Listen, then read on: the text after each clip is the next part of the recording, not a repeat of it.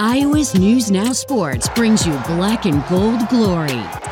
Your all access pass to all things Hawkeyes. This is Eye on the Hawks. You like it when the crowd does its the coop thing? Yeah, yeah, it's it's it's pretty cool. Um, I think um, you know when they when I started doing it last year, I think some of my family members thought they were booing, um, but no, it's it's it's pretty cool. And that's how we started calling it the Coop thing. Welcome to Eye on the Hawks, our live Sunday edition post Michigan State, a 26 16 Hawkeye win with a lot to unpack, certainly. Mitch Fick, Owen Sebring, Mike Howell here. Uh, we'll get to Coop's big night, both on defense and special teams, here in a little bit. But of course, the top story really out of uh, Iowa's win is what they lost, which is a starting quarterback. Cade McNamara goes down with his left knee injury. Uh, I, I guess that's what we're assuming it is. We uh, still have to find out for sure. We'll probably learn more Tuesday, but certainly did not look good. As we get into the highlights, starting with that low light there, uh, there in the first quarter, as Cade was starting to drive, uh, the defense or the offense got pinned way back. Well, I guess we'll start with that that shot there. Oh, and you uh, you heard overheard him say. Uh, to to Rucker there from Michigan State that he, he messed up his knee and you see the wrap there Yeah. heavy afterwards. Uh, just a, a super, super tough stretch for him to not only come into Iowa trying to recover from one knee surgery, then he hurts the quad at Kids Day, and then gets taken off like that. Just uh, a super tough situation, and, and your heart goes out to him. Just uh, has stepped in and been a leader right away, but not not an easy spot. Yeah, uh, our, our colleague from KCCI, Shannon Earhart, had about the best angle of that that I've seen so far. She was just right, right behind the end zone where it happened, and you just saw that knee kind of buckle behind him. Non contact, I, I think you could see nobody really touched him, just kind of crumpled right under him. So hard to say what happened. I think, yeah, across the board, players, coaches, fans, media, I mean, everybody really liked Cade a lot, if not even just as a player. Just seemed like a good kid with a good head on his shoulders, and nobody wanted to see something like that happen. He was uh, such a talented kid. Everybody was so excited about what he brought to the table, and um, tough to see him because he's, yeah, going to be out for a while. Yeah, uh, we've got full game highlights that start with the injury itself. Uh, I I had a halfway decent look at it. You see him running out of the end zone here and just takes that left step and out of kind of the column of the body, so to speak, and then goes down. And you knew right away it wasn't good. But Iowa pressed on and, and at least found something to be happy about. There's the first highlight from Cooper DeJean of the day, a big pick to stop a potential MSU scoring drive. We saw MSU move this ball, and then uh, Deacon Hill comes in, and Erick All just keeps on moving. Uh, a huge push for him to get that touchdown to put Iowa up. I believe 10 to 6 at the time. You see Rusty Feth in there stepped into the starting lineup, and then uh, Jonathan Kim, kicker for Ooh, boy. for MSU, 58 yards as time expired in the first half. That's a new Kinnick Stadium record, breaking uh, Marshall Koehn's old mark, 57 against Pitt in 2015. And then uh, one of the the low points for for Deacon Hill's day. We'll get more into his performance in a little bit with the the pick by MSU. But then here's the play that everybody's talking about where they were chanting Coop even before the ball was snapped, and you felt like it just kind of got willed into existence. Cooper DeJean down the sideline without a doubt. He'd been so itchy to make that thing happen. You could just see it on his other punt returns earlier in the season, like just wanting to finally break something open. So last night was the time he did it. And then the defense, what a night for them. Four turnovers. That's the third of them. Ethan Hurkett recovering the fumble there. Quinn Schulte might have might have forced that fumble. I think it was officially ruled to Nick Jackson, but hey, the the Xavier fans feeling good. And Deacon Hill, as far as we know, QB one moving ahead. So let's get to reaction from Kirk and company. Uh, impressed how Deacon stepped in. Tough circumstance and disappointing, uh, most mostly for Cade. Uh, to go down early with an injury like that, we really don't know his status till early next week, but uh, it's nonetheless very disappointing. I can only imagine how he's feeling. Yeah, I don't want to speculate, but it's you know, it's just it always is concerning. Guy has to get helped off the field, and um, yeah, just that if if you know, just to miss time period right now through what you know, considering what he's been through, it's really tough. So. Um, it, that's you feel bad for any player who gets injured, but in his case, it's just it's rough. It was kind of strange because, you know, for as long as I've been playing in college, Cade's been the one that's thrown the balls, ball to me, except for one year with Joe, Joe Milton. It was a half a season, but Cade ended up coming in during that season. But um, it was kind of weird at first, just looking back for the ball and seeing Deke throw me the ball, but you know, it's the ball. Ball's a ball. You know, if it comes right here, you're gonna catch it no matter who's throwing it. So that's it. Or sometimes you catch it right here. You know? Ball's the ball with the shirt ray gun. Uh, just yeah, we we've we already kind of went over it. Just losing Cade's so tough considering what he's been through over the last calendar year and change, doing the the one knee, getting surgery, having to sit out, transferring here, coming in with such hoopla, and then recovering during the spring. Didn't really get to see him until getting into August. Gets hurt again in front of uh, the the Kids Day crowd, and now, uh, boy, you don't know what's going to happen again. We'll learn more learn more Tuesday, but now the other leg, and it's just it's it's uh, about as tough as a situation as you can get for a kid who's already been through quite a bit, like I said in the last year. Yeah, um, hard to see. I mean, I don't know, Mike. Anything else you want to add to that? I kind of weighed in already.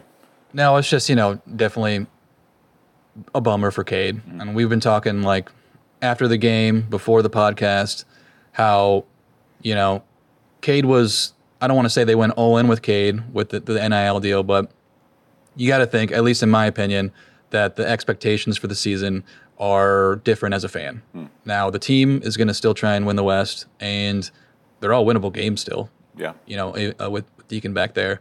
Um, I think it's gonna be tougher.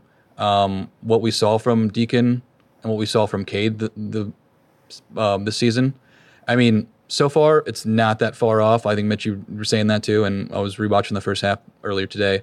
Um, but it's still looking forward. It's it's going to be tough with uh, you know a young, experienced quarterback who didn't play last year at Wisconsin, played three games. He said his senior year because of COVID, and hasn't played a lot of you know live game action. So, you know that pick that he threw.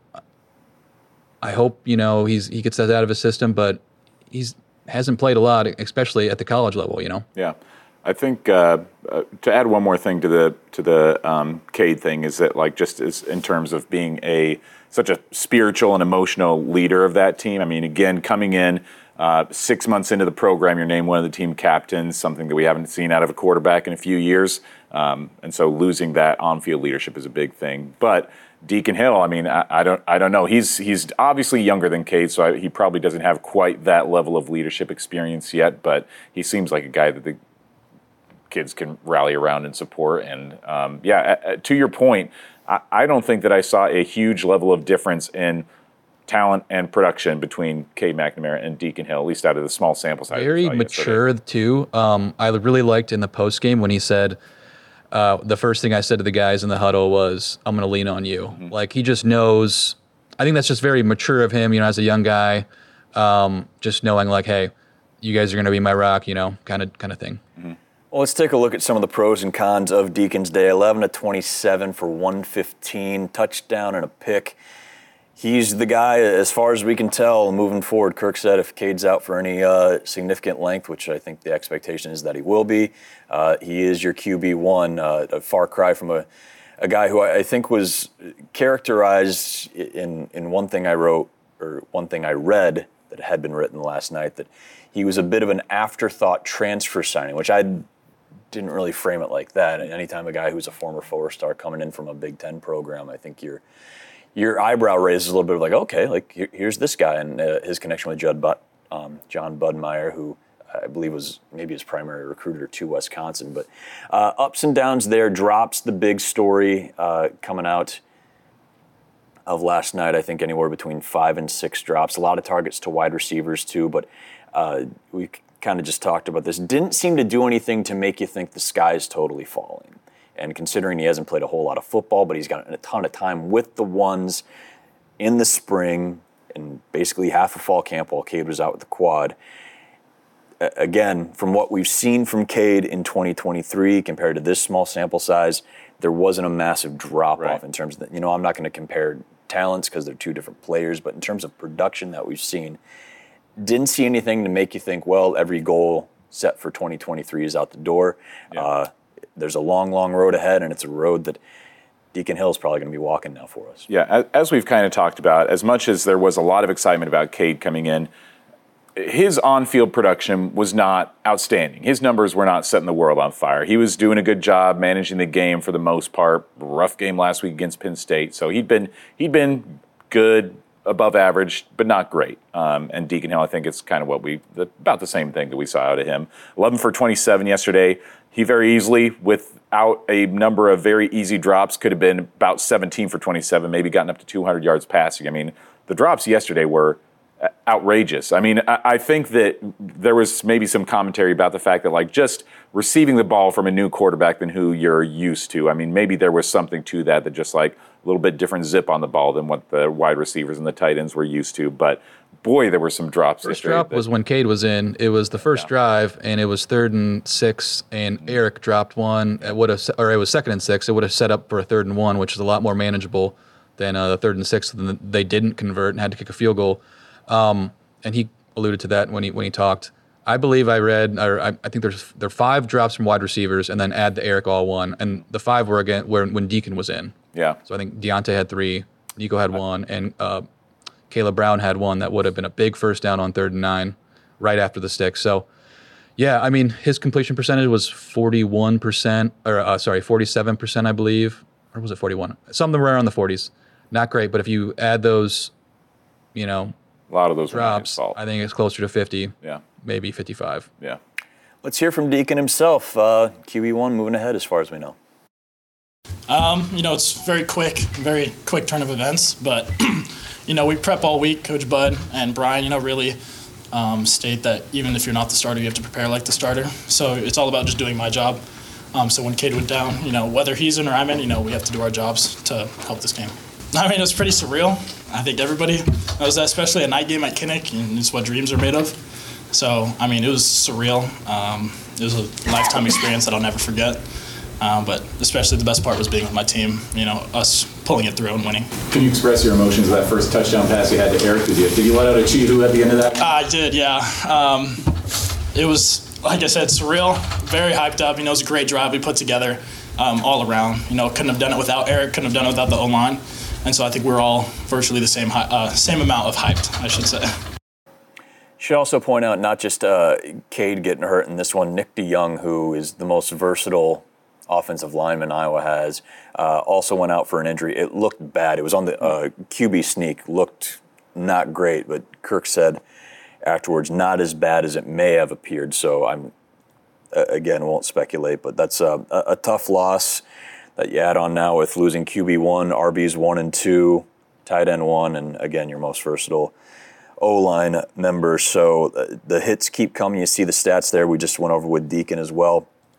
Maybe it's the fact that he's a, a big fella and he's got a big arm. I can't help but start comparing in my head Deacon Hill to Nate Stanley, who I think any Hawkeye fan would uh, be more than appreciative of having a, a, a sequel to the Nate Stanley story, a three year starter uh, that has a career that ends with him basically behind Chuck Long in almost every single major passing category in the in the program's history. So again, super small sample size. I can't help but even if not totally encouraged, I saw enough that like your eyebrows raised a little bit and it seemed good, but didn't you know, I saw some some posts out there like, well, season's essentially over. Like again, the lack of patience sometimes in fan bases is astounding. Yeah. Uh, man, it, this is your dude, so Yeah. And hitch the wagon to it because that's that's the way it's going to go. And if you want to win the West, it's probably going to be through number ten, who's going to have to head back to his his old home in a couple weeks. It's true. As you uh, have pointed out, among other people, I mean, this guy took probably the majority of snaps with the ones during the spring and the summer, all the time that Cade was was injured. I mean, this guy has a lot of reps with the ones, and so it's like it's not like this guy is just some scrub. This is not Alex Padilla coming in in the second half. I mean, not throw shade at Alex Padilla, but come on, this this guy he knows what he's doing out there, and he showed it last night that he can he can be a above average, serviceable quarterback at the Big Ten level and, and do some things for this The team. one kind of big bummer about the going back to Cade injury is just it seemed to me that they changed a little. They tweaked the offense when they came out. They come out right right away when Cade's still in. Throw a you know a real quick hitch to Diante, ran like an out, got mm. 20 yards. Next play, right to Ragaini behind the line, he gets 10 yards. And they were doing these quick passing games, which I think a lot of people were like, why can't we implement that? Because, you know, you see it all around college football. You do that, and then all of a sudden they're in, um, you know, uh, Michigan State territory. And it's like I would have liked to see Cade maybe game one, game two, game three to see them do that a little more. Yeah. Target the receivers. Diante, despite having three drops, he still had like three or four catches. Um, I take the drops out of the, of the equation, and he had a, a good game um, compared to like stats all season to receivers. So I'm kind of bummed that I don't get to see Cade with that offense, but hopefully they continue that with with Deacon, which all indications what they did seems like they will. Yeah, I would hope so. And especially last night, it's tough when you come in and you've been planning the whole week for Cade against that team, and now Deacon comes in and it's like you you a little bit just kind of have to rely on your safety valves when it comes to guys like Erick All. But with a week of game planning, I think that that offense could look a little bit different moving ahead with Deacon there as a starter. One of our viewers says Hill looks more comfortable, Hawkeye Howard, than uh, than Cade in there. Do you guys agree with that? I mean, almost. Cade's been banged up. Li- Yeah. Like I said, it- you know, we didn't get 2021 Cade McNamara on this Hawkeye squad at any point, really, except for maybe the first handful of snaps at Kids Day in terms of public viewing. You know, coming back from a knee and then losing the quad, and like we talked about, not just losing some mobility, but maybe how he's planting and how he's throwing, and, and that changes everything. Then he does this. Um, so, real, t- and again, that's the shameful thing is you don't we never at any point saw the Cade McNamara that we saw beat up Iowa Yeah. in, in Indy in 2021. But uh, again, I think just eyeball test, however much stock you want to put in that. Deacon Hill, I mean, balls were delivered where they needed to be, uh, um, aside from the pick, more or less. Um, more often than not, you saw some good accuracy. You saw zip, velocity, uh, um, a propensity to maybe push it a little farther down when he's not going to the flats. I mean, I I can't help but be a little encouraged. I mean, consider it's a small sample size. We don't know a ton, but like, again, the the narrative that it's over, it ain't over. We're Yeah. five games in, and, and you got a dude who, who looks like a gamer, who's got a lot of time with the ones. I can't understate that. I just did some quick math on my calculator app. If those five drops that he had were caught, he would have threw 59% completion Yeah, percentage. So I think I think I ball, I ballparked. You maybe lost forty some yards off that. I mean, just and a couple first downs. it changed. Yeah, it changes everything. Drives stay alive. I, again, just from looking at it, Deacon Hill uh, looked good. Can't, Yeah. can't can't say enough about, especially going in a tough situation like that.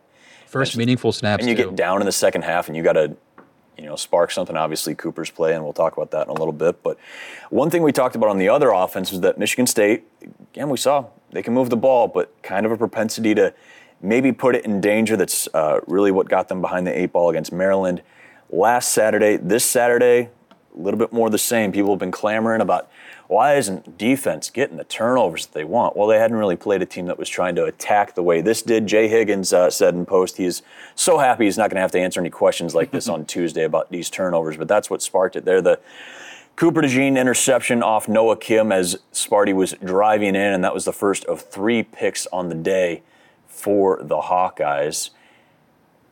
He also had some great wrap ups. Uh, Xavier Nwankpa had a really nice game out there. Quinn Schulte, I think, had eight tackles. Really, really nice turnout for him. This was Sebastian Castro early in the second half with a really nice jump of that. Of course, then the the fumble from uh, LeSean Williams, who that got returned for a touchdown. Uh, both Owen and I were running down the sideline to get ahead of the Iowa offense, and so we missed it. And then here's Quinn Schulte, perfect read on this reverse. I think that was an eight-yard loss. Again, big, He had a good game. big night for Quinn. Maybe his best as a Hawkeye. He Um, had some plays in coverage too early on when he was covering that big tight end. Yeah, and then Malik, uh, he might have forced this one. Ethan Hurkett gets the recovery. Uh, boy, Ethan Hurkett. celebrates like he he, he forced the yeah, fumble. yeah, he was he was ahead of it for sure. Yeah.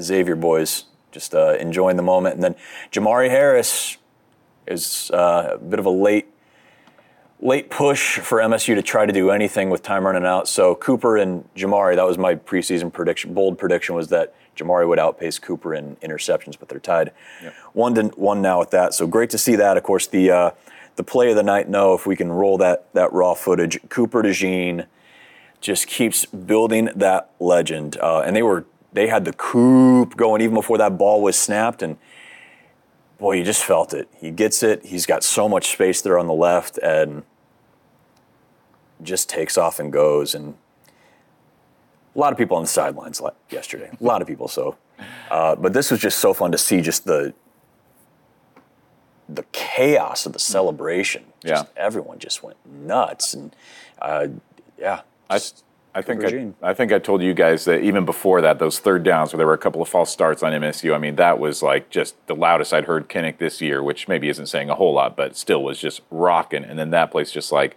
made that place erupt. And, and I don't think I was even alone in that. I saw one guy tweet that he. I mean, this is all just whatever, very loose estimates, but he was like, "I've been to over hundred Hawkeye football games." And that Cooper touchdown was the loudest I've ever heard Kinnick Stadium. It it was very loud. I've been to a, a ton of games, and I, I think Yeah. it's hard to judge, but year by year. But the the, the the game I remember that was loud or as loud was the Penn State one. Yeah, Um, I, I can't fathom. That kind of reminded me the last touchdown of Ragaini's because it's the same exact score. Well, No, he had one against Purdue last year. no, I meant the same score, just that touchdown. When Ragaini caught the go ahead, it was twenty three to sixteen. Oh, after sure. that. So, and it was a you know the lights were on, and the crowd was going nuts. So, just kind of reminded me of that moment. Although there Well, were a and lot more and the false stakes starts to that kinda one. Remind you of that yeah. too. Um, that crowd. I mean, that crowd played a big role in the second half as Michigan State maybe had a chance to get that moving. That those two false starts were huge. Before we hear from uh, Cooper here in a second, I do want to just again go back to the defense a little bit because boy, I, I really have been impressed with them, even last week and this week a little bit. Because yesterday, I mean, didn't allow a touchdown yesterday, obviously, um, and they still got put in some really tough spots against the Penn State team last week. They were put in a lot of tough spots where their backs were already against the wall just on the very first play of the drive. Kind of the same thing yesterday, where Iowa got themselves pinned deep, had to punt it out of the end zone, and Iowa was starting with their defense already lined up against like their own 40 or 50 yard line.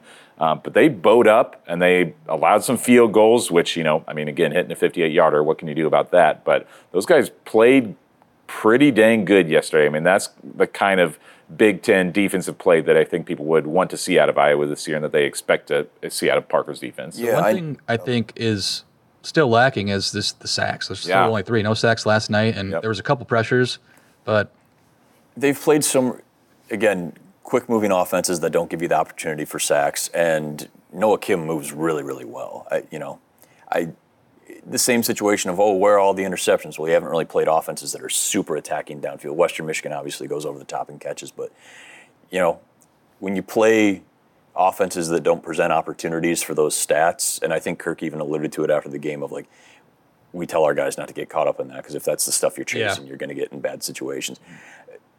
Whether or not the sacks come, I don't know. I think you're Michigan you're- State though there was a there's a few times where he was in the pocket for four or five He seconds. had, he had some time and- for sure, Yeah. for sure. Um, Craig, again, Craig was in the backfield a number of times. I feel like I feel like he was really chasing him down. You know, on a handful Deontay of Craig plays. again. I think he might have had an eight tackle game, but he was all over the place. Just I, I'm trying not to get hung up on that. And again, they got some interceptions, so that's all good. But of course, it is the Cooper DeJean show featuring Cooper DeJean, starring Cooper DeJean, uh, produced by Cooper DeJean. What a big night for him, as always.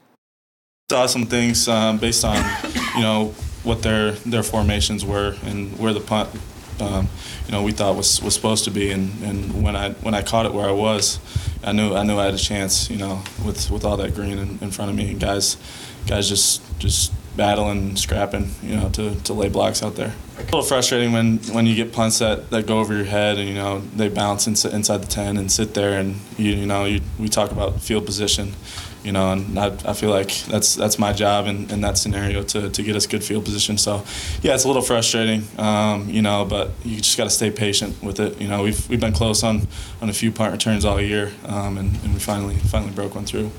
Um, anytime number three gets the ball, I just look for the end zone. Um, I mean, he's just he's a special guy, um, and you don't want to see him in space. So, Coop in space equals good for the Hawkeyes. Couldn't have said it better myself. 62 tackles now through five games, by the way, for Jay Higgins. I don't, I can't remember if any of us had. I don't think anybody had him as a defensive MVP going into the year. I, he's as- as good as it gets. He's, he's really tremendous. He's number one on that list. If, Yeah. if we were doing that right now, yeah, he's, He's, he's been something special, and, and talk about a guy who's waited for his opportunity, sitting behind Jack Campbell and company, just waiting to get out there. And boy, he's he's made the most of it. We would be very out of line if we did not talk about Drew Stevens, folks. Those 26 points, 12 of those come from the foot of number 18.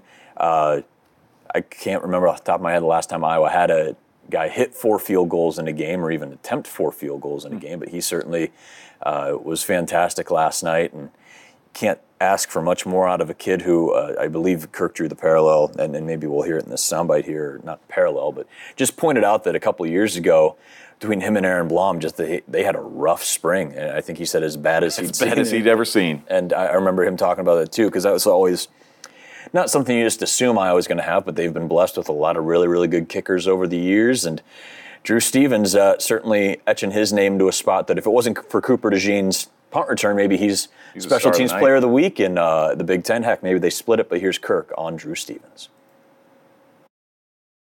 Well, he's just been so consistent, basically. Uh, I think it was 19 to 21 last year or something like that. I think he missed two on the whole season. So, um, if you think about where he was a year ago, spring when he was here, and both, both you know, our, our place kicking just looked terrible that spring, maybe as bad as I've seen in a couple decades. And the improvement he made just from that time spring till last fall through the fall, it's impressive. And he's you know he's a bigger, more mature kid now, and he's uh, he's done a really nice job. We're five games in, and I still somehow can't wrap my head around the idea that there's an audio version of this stream too. uh, if you aren't watching on YouTube and you're only listening to the podcast version, get over to the Iowa's News Now YouTube channel whenever you can. That's where we've got video highlights. You're hearing us describe things that you can't see if you're only listening. That's where all the video is, and uh, we'll do a better job. I'll do a better job at, at plugging that off the top of the shows because it's getting a little ridiculous that I don't do that. Uh, we're just used to TV being the, the main medium, and I guess that's what I'm uh, overlooking. But great highlights there. Owen shot the heck out of this game. Me, not so much. I had an off. Don't be so hard on yourself, Mitch. Dude, Come on now. I, I got some shutter questions for you and some other stuff going on. That, that camera is, I should probably spend more time with the equipment I use. Uh, speaking of spending more time on doing any sort of research, let's look at our picks from this past week because uh, just a free fall into nothingness is what this continues to be for certainly me and, and maybe for the rest of the group here collectively. Show Yeah, us. definitely. I, I didn't bring them up yet. Let me pull it up. Uh, this All is right, we probably don't need to see them. I'd rather. yeah. I'll just read them off. Okay, so um, y- Owen and Mitch went one three and one with their winner at Purdue and Illinois, and we all pushed the Minnesota Louisiana game because it was an 11 point win. It was 11 point favorite. We all lost on Northwestern plus 27, barely because Penn State won by 28, and then I uh, went 0 4 and one. So not a good day for me, uh, going winless, but uh, didn't gain much ground. So are we back tied again? We're tied, yes. Okay. How am I doing? behind? How am I doing? Am I good? You're a one, or uh, I'm sorry, like 11, 18, and 500. one. Yeah, Yeah. that's not good. Don't come to us for your gambling advice. That's Yeah. what we're saying No. here. Like, you know, we're doing these is picks for, for uh, fun. but- listen, I'm not putting purposes money on anything I'm picking on here. I, I know what I don't know, and clearly it's it's quite a bit. Uh, well, Purdue coming off a big win there against Illinois. Uh, they are up next. Certainly, we'll get more into that on Wednesday. Two and three now. Remember that opening loss to, to Fresno State that had everybody befuddled? How do you lose at home to, to Fresno State? That Fresno State squad is now 5 and 0. They went on the road and won at Arizona State a couple weeks ago uh, and just knocked off Nevada 27 to 9 yesterday. Hung 53 on Kent State. They have yet to score less than 27 points in a game. They've been, been really outstanding in terms of just getting that offense going. So Purdue Purdue has a good loss, I suppose, to uh, to Fresno State, if you want to call it that. They lost to Syracuse, who I think was 4 0 going into yesterday. Four one, they lost lost to. Clemson. Yeah. But yeah, Syracuse is obviously good. Um, Tyrone Tracy, 21 carries, 112 yards, and a touchdown yesterday. He's He, leading uh, rusher, yeah. I believe. That's- that's a big uh, storyline Special. That is a big storyline, yeah. And um, next week's going to be interesting. I, you know, Purdue always gives Iowa trouble, Yes. um, especially Iowa's defense. They give, or they, they let you have what, you know, what am I trying to say? they let you take what they're given, you know, uh, the underneath stuff. And Hudson Card is a, is a good quarterback. And I just can see a lot of long drives if they don't turn the ball over. I feel like next week is the game where I finally feel like I'm going to be able to maybe have an idea of like what this Iowa team is or who they is, who who they is, who they are. um, just because I feel like every game so far has been like you know you've played a great Penn State team, you've had that rivalry game against Iowa State, you've maybe played average at best against some competition that's going to be at the bottom of their conferences or against lower level competition. Purdue's a very challenging opponent, but one that plays somewhat at your level. And once you get through that game, it's like, all right, who is this team? What's the identity of this Hawkeye football team? You're going to learn a lot, especially with Deacon getting a full week with the ones again and, and prepping for his first career start. It's going to be uh, quite interesting. By the way, Utah State beats UConn in UConn yesterday, 34-33, as we look back at previous opponents. Not exactly a marquee win beating UConn. I don't know what their record is, but they're usually one of the worst teams. All in the you can do is play who's Bottom lined up on the other side, folks. Bottom 10 fodder for Ryan McGee to write about.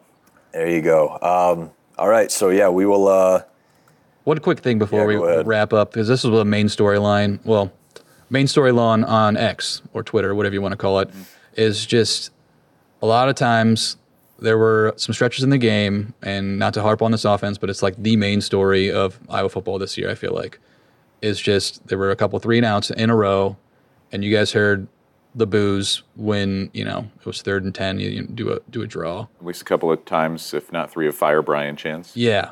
So I guess now with the new quarterback coming in, does that play any impact to how he comes change. out? People chant the same thing. Yeah. Again, it's No, I just mean that this offense, I mean, I don't know what, what question I'm asking, but it's just, it's there. This is one of the statistically, you know, worst Power Five offenses in the country. Um, what can they do to? Iowa could have a 450 yard offensive game, and they'd have a three out in the middle of it, and there'd be fire Brian. That's I, I see. I would disagree with if there was 450 yards of offense. When's the last time that happened? this is a terrible parallel to draw. It's a let's go Brandon thing. You know what I mean? It's just the thing you say now. You know what I mean? Yeah. I, I, I'll push back a little bit. of That I think if if they came out and had three, four hundred yards of offense in any game, because last last night was, I'd say average. And what do you have? 100 and, 160 yards passing or so, and then like 60 yards rushing. I mean, not horrible. I don't think one game would remedy anything, though. You know what I mean? Yeah. People, it's it's the mob thing, mob mentality of like, it started in the student section, and then it's just a thing to do. Frankly, That's what it's become. I, I guess I see it as somewhat of a moot point at this point because Brian will be the offensive coordinator through the end of the season, Yeah. and he will not be the offensive coordinator in five months. There's no way on God's green earth that Brian Ferentz is going to be the offensive coordinator come next season, and so it's like I don't know about that. I, I wouldn't say that. I, I think that that's like a lock in my mind. That there's no way he has this job next year. Um, so I, you can you can chisel that in stone by Owen Sebring if you'd like, but there's just no way um, that ba- based on performance from the last three years and the fans' ire. I mean, Beth knows it, and and Mhm. she I think is going to make a change in the office. You offseason. guys want to hear what Kirk said? He was asked last night. You guys were there uh, about the the booing. It's just a short soundbite. Well, I mean, three and outs aren't any fun for anybody, so I get that, and we're working hard to improve that, and that's that's what we're going to do. That's what we do every year, every season. About Colby didn't play. Yeah. I, I, again, it, you know, we talked about this last week. It was laid out in February. Here's the contract thing, which doesn't like terminate him. It just ends that deal, and Uh huh. whatever happens with that happens. And then it's put in again in August. He's not getting fired today, tomorrow, at any point until this thing is all the way. And I think that even that contract would then void until like at the end of June. Like again, it's just chanting is just becoming a thing to do to fill time because you have no control over the situation and you want to do something to express disappointment. That's all it is. I, I'm, I told Mike yesterday I wanted to bring this up, and this is not my thought. Um, Nick Weig is the one who pointed out to me, our colleague, and uh, maybe somebody else had said it, but like, based on the production that Nate Stanley had under Brian Ferentz as offensive coordinator, did he deserve a Heisman Trophy? I mean, the fact that that guy put up the numbers that he did in the offense compared to what quarterbacks have done in that offense since then, boy, those numbers that Nate Stanley put up look even more impressive in hindsight. Nate Stanley had two NFL tight ends, multiple NFL wide receivers. I mean, that's that's what I. O line was a lot better too. Like that's why. Yeah, I, an experienced O line. Now I, I I would be more on the as a fan a negative side, and I think there's games where Brian just there's hardly any good play calls. But when you look back, and like Lysico had that stat where the year 2017 or 2018, 70 percent of the, the the balls went to wide receivers. Ihmir Smith, Marsette, and Brandon Smith. Like Brandon Smith had a cup of coffee. Smith, Smith, Ihmir Smith, Marsette just had a touchdown a couple weeks ago in the NFL, um, if I'm not mistaken. Um, Chiefs. uh, but the talent was a lot better on offense. So where you hear some apologists, they want to be, you know, framed that it goes back to execution. The offensive line is not playing up to that standard. Yeah. They played for Nate Stanley, and but Nate Stanley was also on NFL roster for a while too. So he was a talented guy. certainly the offensive line that is definitely a fair point in that one it, it's hard i always feel like a position like wide receiver is so hard to judge talent wise because it's like could nico ragaini or uh, Diante Vines or Seth Anderson put up Ihmir Smith Marsette type of numbers if they had a different quarterback thrown to them or if they were in a little bit different system. I mean, it's hard because they look great because you know the the offensive line helped and the quarterback helped them look a little bit better. Our the talent level there, I, I guess I don't know. It's hard for me to say as somebody who doesn't know X's and O's of football that well. Um, if if they have like a very wide gap in talent between those type of I players. mean, Charlie Jones goes to Purdue, and it's a different offense. It's an offense that's going to fire it downfield over and over. Aidan O'Connell starting for the Raiders today. I think she's got to be the first Purdue guy to start a game in the NFL since Brees, right? have to think so. Yeah. Bri- did Brian Hoyer start any time between those two? Or wait, not Brian Hoyer. Hoyer went to Uh, Michigan he's a State, yeah. Michigan State guy. Who am I thinking of? But um, regardless, yeah. Kyle Orton probably. It's been a while. Um, I mean, Kelton Copeland's on the record too. He was asked about this, I think, last season of like receivers aren't coming to Iowa, or we tell them like this isn't a place to come pad your stats. Yeah. it's just, you know, it's different when it's Ihmir and he's a fast dude who can, you know, break off big chunk plays and things like that. And Brandon was a great deep threat as, as well. Like,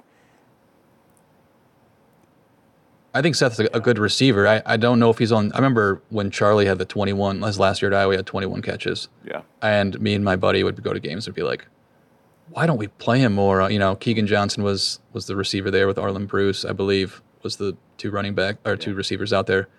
But it's just like you could see the talent because he was returning punts too. I'm like, man, he's electric. I think Seth is really good with the ball, and I think he's electric too. But I don't know if he's on right on that level. Yeah. But he's talented. And and I, you know, you hate to keep playing the wait and see game, but it's possible. I mean, still, you know, Diante and Seth are still young. Mhm. Um, you know, they haven't had a lot of on-field time yet, so Diante's you know, a maybe senior, that'll. isn't he? Or is he a junior? Yeah, he's up there. But to your point, He hasn't played a lot of games, experience wise. Yeah. Um, Keagan Johnson, I don't think has played a ton for Kansas State. Not people's situations are are what they are, but like Yeah. that's the other thing too. Is just yeah, there's not. I hate saying it like this. There's not a guy we're going to see on Sundays right now that's been heavily involved in the in the wide receiver offense. Mhm. In my humble No, I'd agree. Apologies to everybody who's involved. Um, yeah, just I don't know. It's just one of those topics that I wanted to, to bring it up, and we'll probably talk about it every reaction podcast. But you know, it's it's you know it's been the story for three years now, so think it was worth talking about a little bit at least. Sure. Yeah. Time is a flat circle. I'll just keep talking about it. Um, we'll we'll check back in on Wednesday after we've talked to everybody Tuesday. We'll have more on Cade's situation, probably an update on Nick DeJong as well, and uh, we'll continue to wildly speculate about things completely out of our control, but that we can't get off our minds because that's life over there. So, for Eye on the Hawks, thanks everybody for watching. Again, uh, the YouTube channels where you got all the videos and everything, and you've got the the podcast links as well to listen throughout the week. So for Mike and Owen, I'm Mitch. I'll get better at endings and better at introducing videos by November at least, right? I mean, come on. Have a good night, everybody.